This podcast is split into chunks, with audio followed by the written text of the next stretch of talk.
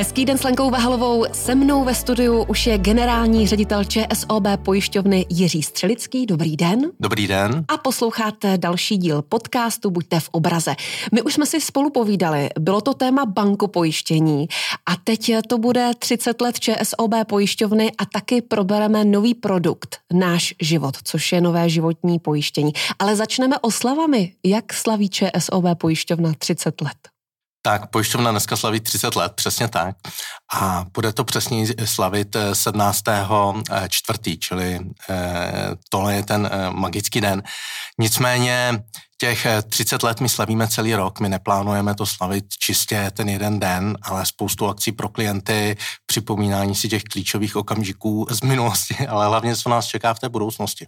Čili ono jedna věc je podívat se na těch posledních 30 let, ale zároveň je důležité si říct, co bude ten příští rok, za pět let, za deset let a jak by to vlastně mohlo vypadat i za těch dalších 30 let. Jak dlouho jste ve funkci generálního ředitele ČSOB pojišťovny? Uh, tři roky a pár měsíců. Co všechno jste prožil v ČSOB pojišťovně? Takhle, pojišťovně jsem trošku díl, eh, ČSOB 6 let, celkově se pojištění věnuji už eh, víc než 15 let. A to období bylo velice zajímavé. A možná eh, já bych se na to podíval, co jsem prožil, eh, možná v té retrospektivě, mm. jakým způsobem se ta pojišťovna vyvíjela, kdy člověk vstoupil a ono je to docela zajímavý. Protože já jsem samozřejmě se díval na to, jak se ta pojišťovna vyvíjela, ale z toho pohledu, co jsou takové ty klíčové okamžiky toho začátku, co se potom odehrálo, kdy přesně ten člověk nastoupil a to, co je možná, to, co si lidi neuvědomují, tak před těmi 30 lety to bylo všechno papír a tuška, to pojištění. A teprve někdy kolem roku 99, 2000 eh, začaly být ty elektronické sjednávání, kdy eh, člověk něco dělal v Excelu a podobně. A teprve kolem roku 2010 eh, začaly být první, první smlouvy přes online, přes web. Když jsem nastupoval v roce 2016, tak ta pojišťovna řekněme si, eh, se rozjížděla v tom, v tom digitálu a za tu dobu poměrně za těch 6 let a nejenom v ČSOB pojišťovna se výrazně zdigitalizovala, eh, zavedla spoustu eh, zajímavých věcí, ale hlavně vyrostla. A to je potřeba říct, že z nějakých 8, 8 miliard předepsaného pojistního my v letošním roce budeme mít téměř 13 miliard, což je plus 5, hmm. to je poměrně slušný slušný nárůst o nějakých 60%. Čili eh, to jsou takové ty magické okamžiky. Já spoustu, člověk zažil spoustu zajímavých vtipných historek, to, to, to bez zesporu. Tak dejte a... nějakou, prosím. já, a, no, těch eh, zajímavých historek, já bych možná tady odkázal na eh, některé věci z likvidace, které jsme řešili Například to, co mě teďka vybavilo, byla jedna škoda, ve které došlo k nějakému vytopení bytu, nevím, co se tam přesně eh, stalo a zničilo. A potom ta klientka po nás chtěla, aby jsme jí eh, zaplatili relaxační hudbu, kterou si musela koupit, aby to zvládla. Čili to jsou takové ty, ty drobné věci, které tam bylo, nebo zpříčený kamion, který který podle navigace věl v Itálii do nějaké úzké uličky, zůstal tam, zůstal tam vyset a nemohl se dostat dostat pryč. A mimochodem eh, mě to jenom připomíná, kdy já jsem řešil zajímavou škodní událost, eh, kdy jsem byl ehm, na Lofotech, eh, tak já jsem s autem zajel mimo cestu a zapadl jsem tam. A zůstal jsem tam vyset, to auto celý sedlo a já jsem samozřejmě zkoušel asistenci, jestli by mě pomohla na Lofotech. No samozřejmě, nebudu, nebudu nahávat, bylo to těžké, nepomohla, takže Potom jsem dělal asistenční zásah, takže jsem chodil eh, po vedlejší eh, vesnici, došel jsem tam asi tři kilometry. A zvonil jsem eh, podle toho, když jsem viděl, jestli tam má někdo zaparkovaný traktor před tím, před tím domem. A viděl jsem, že tam mám, byl takový starší pán, řekněme takových 70, 80, a já jsem mu chtěl vysvětlit, že potřebuje jeho traktor, aby mě šel vytáhnout z té, řekněme, z toho zapadliště, že tam vysím. A on uměl anglicky, takže já jsem mu ukazoval rukama, nohama, co potřebuju, jemu to došlo, takže vlezl do, do traktoru a odvezl uh, mě uh, k tomu místu, viděl to auto a když se na to podíval, se tak jenom chytl za hlavu a kroutil hlavou, že to není možné. A ta mě eh, eh, skutečně zapojila, odstáhl mě, takže to byl takový můj asistenční zásah na, na Lofotech. Vy jako generální ředitel ČSOB pojišťovny máte široké spektrum pojistek, anebo kovářová kobila chodí bosa? Já těch pojistek mám hrozně moc. E, to se přiznám, že já jich mám e, strašně moc, ale do jisté míry zde platí, že kovářová kobila chodí bosa, protože si je úplně tak nestíhám aktualizovat a e, nedívám se na to, řekněme, na té roční bázi, tak jak bych měl, ale vždycky čas od času se skutečně na to podívám, ale víceméně mám pojištěno, pojištěno všechno.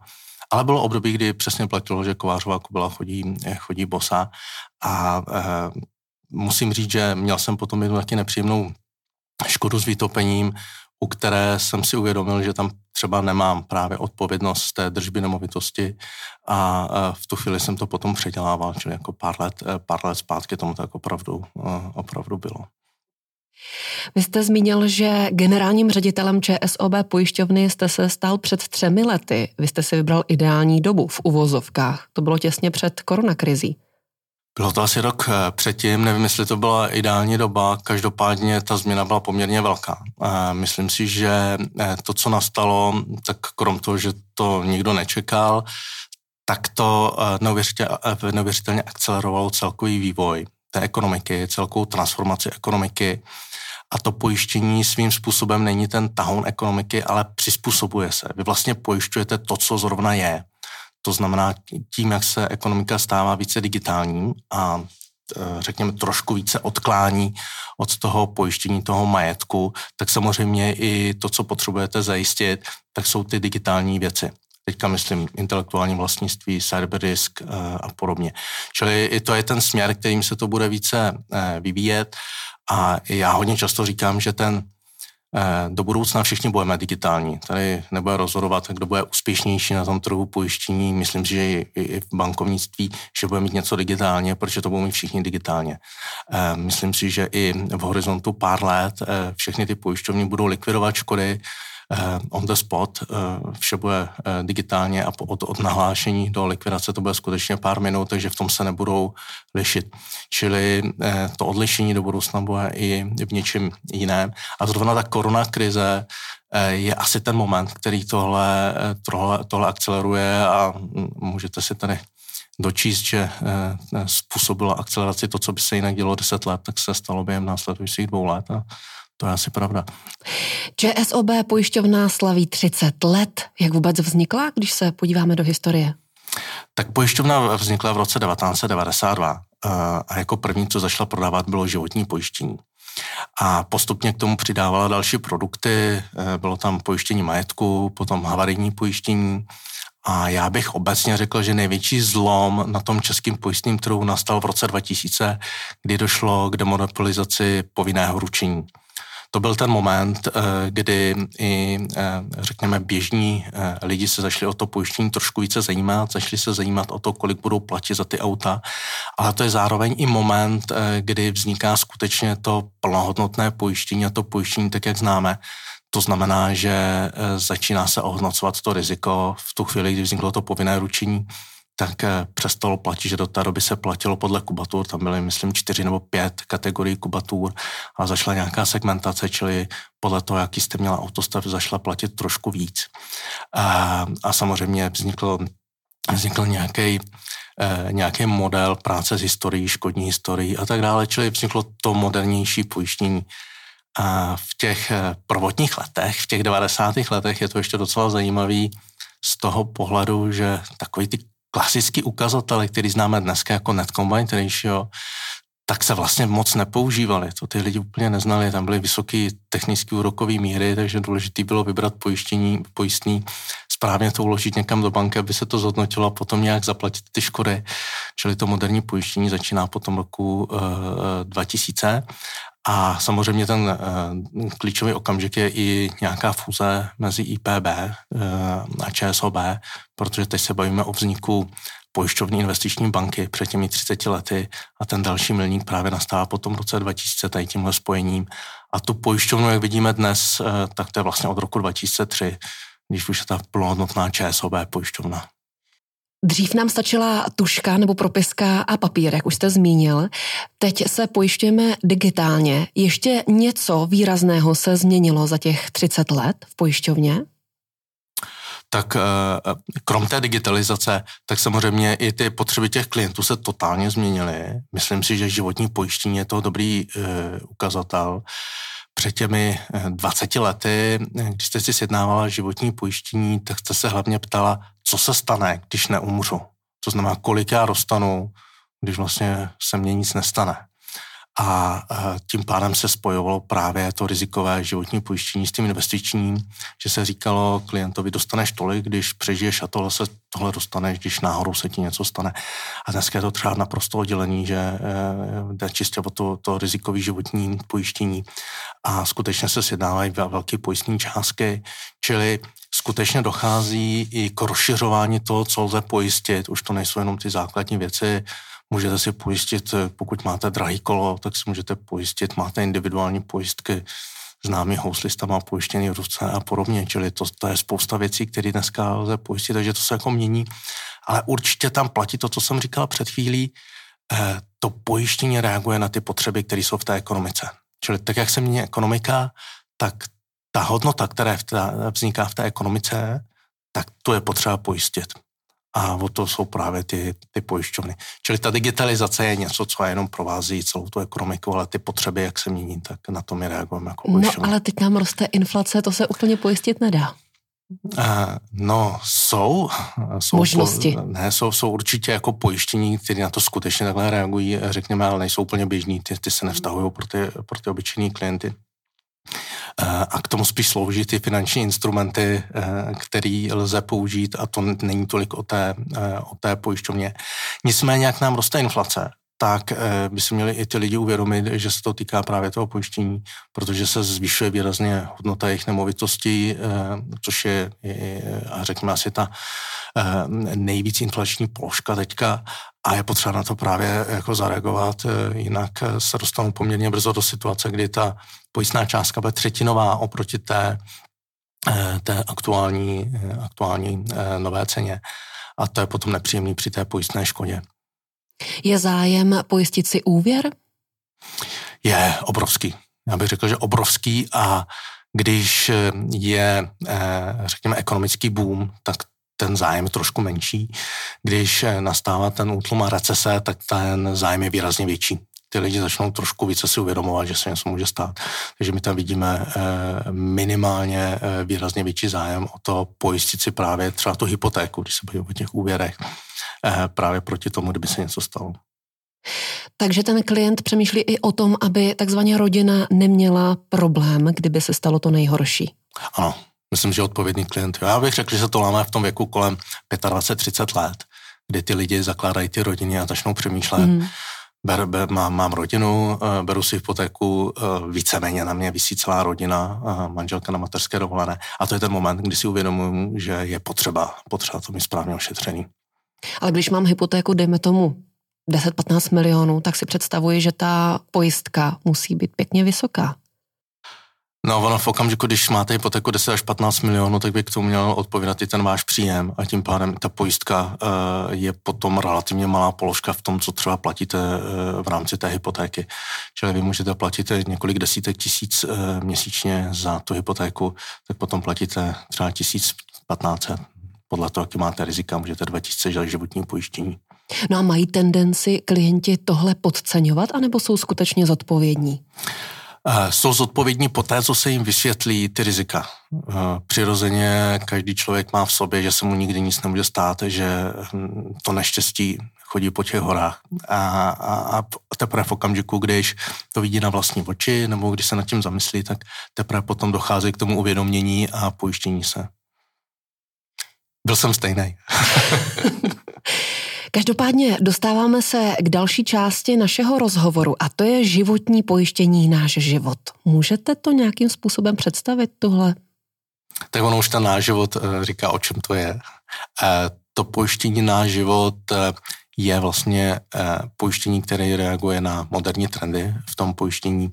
Cílem toho, tohoto pojištění, krom toho, aby to pojistilo ten život, tak aby to pojistilo všechny klíčové rizika, co nejvýhodněji pro toho klienta. Je tam spousta uh, drobných riderů, který prom- pomáhají uh, v těch, řekněme, nestandardních situacích. Máme tam balíček na cesty, když člověk dostává dvojnásobné plnění, máme tam právě balíček na úvěr. Je tam spousta uh, věcí, které umožní právě tomu klientovi si zvolit variantu, kterou která mu nejvíc sedí a je to opravdu pojištění, který má za cíl krýt co nejvíce rizik čili minimum výluk, eh, maximální šíře krytí, čili tím i chceme oslovit právě ty klienty, o kterých se teďka tady bavíme, třeba ty klienty s tou hypotékou, kterým nejde o to jenom mít nějaké pojištění, ale chtějí, chtějí mít skutečně to udělané tak, že když se něco stane, tak aby jim to pojištění opravdu pomohlo.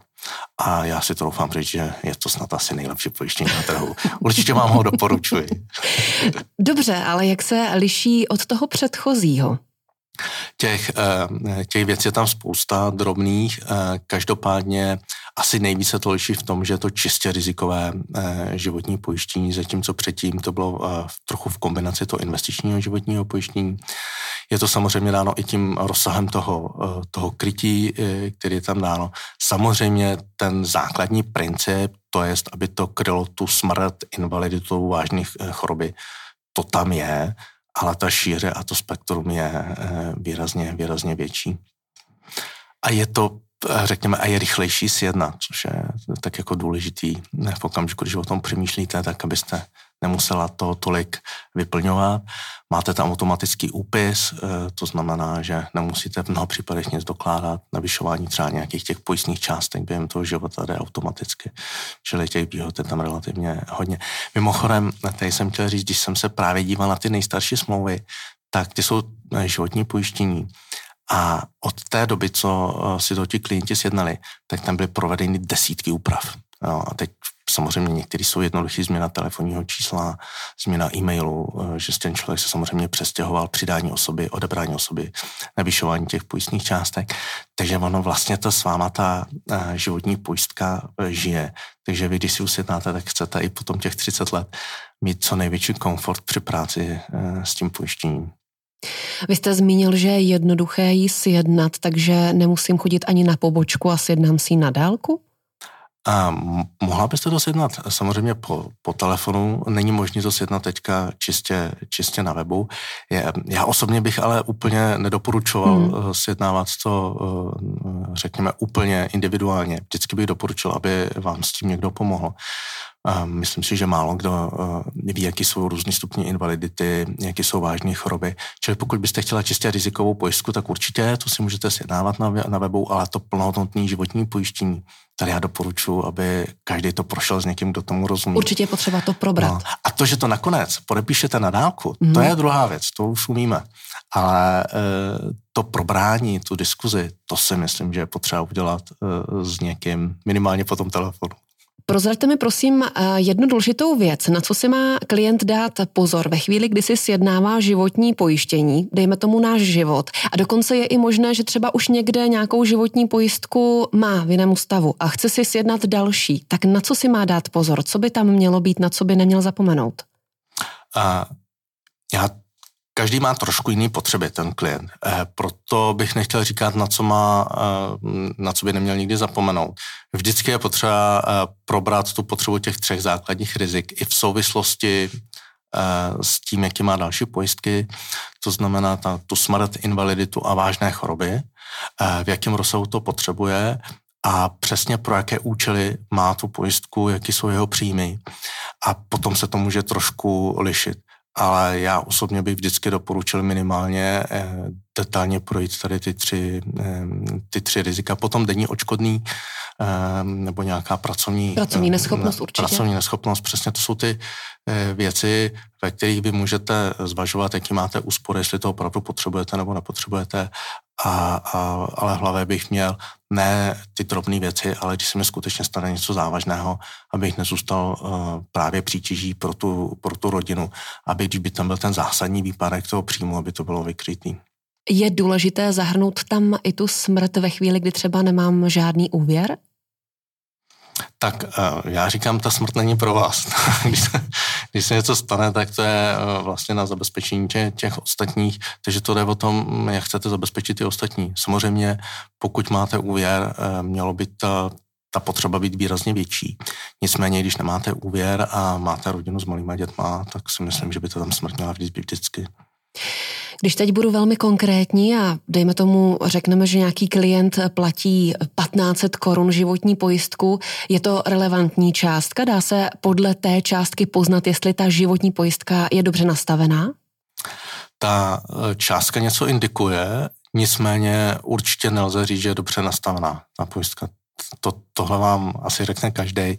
Čili eh, pokud jim řekne někdo, že platí 300 korun, tak eh, dopředu můžeme říct, že je špatně nastavená. Jasně.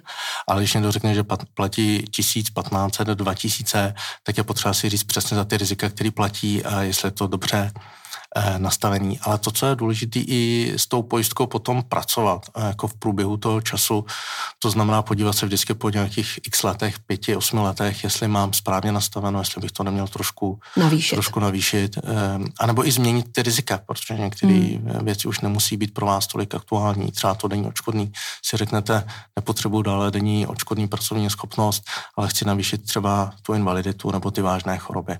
Takže to je eh, určitě to, co je eh, doporučeno.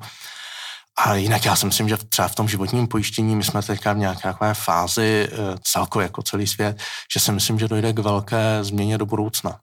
A dneska to životní pojištění pořád vychází z informací, které máme během toho úpisu, jak ten člověk je zdravý. A e, když se bavíme o tom, jak bude fungovat třeba to pojištění za 20-30 let, tak bych řekl, že oblast e, zdravotního pojištění a obecně, e, řekněme, vývoj tady v, té, v téhle části bude jako poměrně vysoký. Lidi se budou dožívat výrazně více věku, budeme léčit více chorob, takže i to pojištění na to bude reagovat lépe a samozřejmě budeme mít více informací o tom, jaký člověk má predispozice do budoucna k těm jednotlivým, jednotlivým chorobám. Dneska se lidi měří tlak, eh, eh, cholesterol, EKG, eh, všechno možné. A to si myslím, že bude naprosto běžný a bude vám to i indikovat, jakou byste, dejme tomu, měli mít do budoucna tu pojistnou částku a to krytí, ale hlavně i tu prevenci. Myslím si, že v horizontu pěti, deseti let tam bude více víc zahrnutá ta prevence do toho životního pojištění.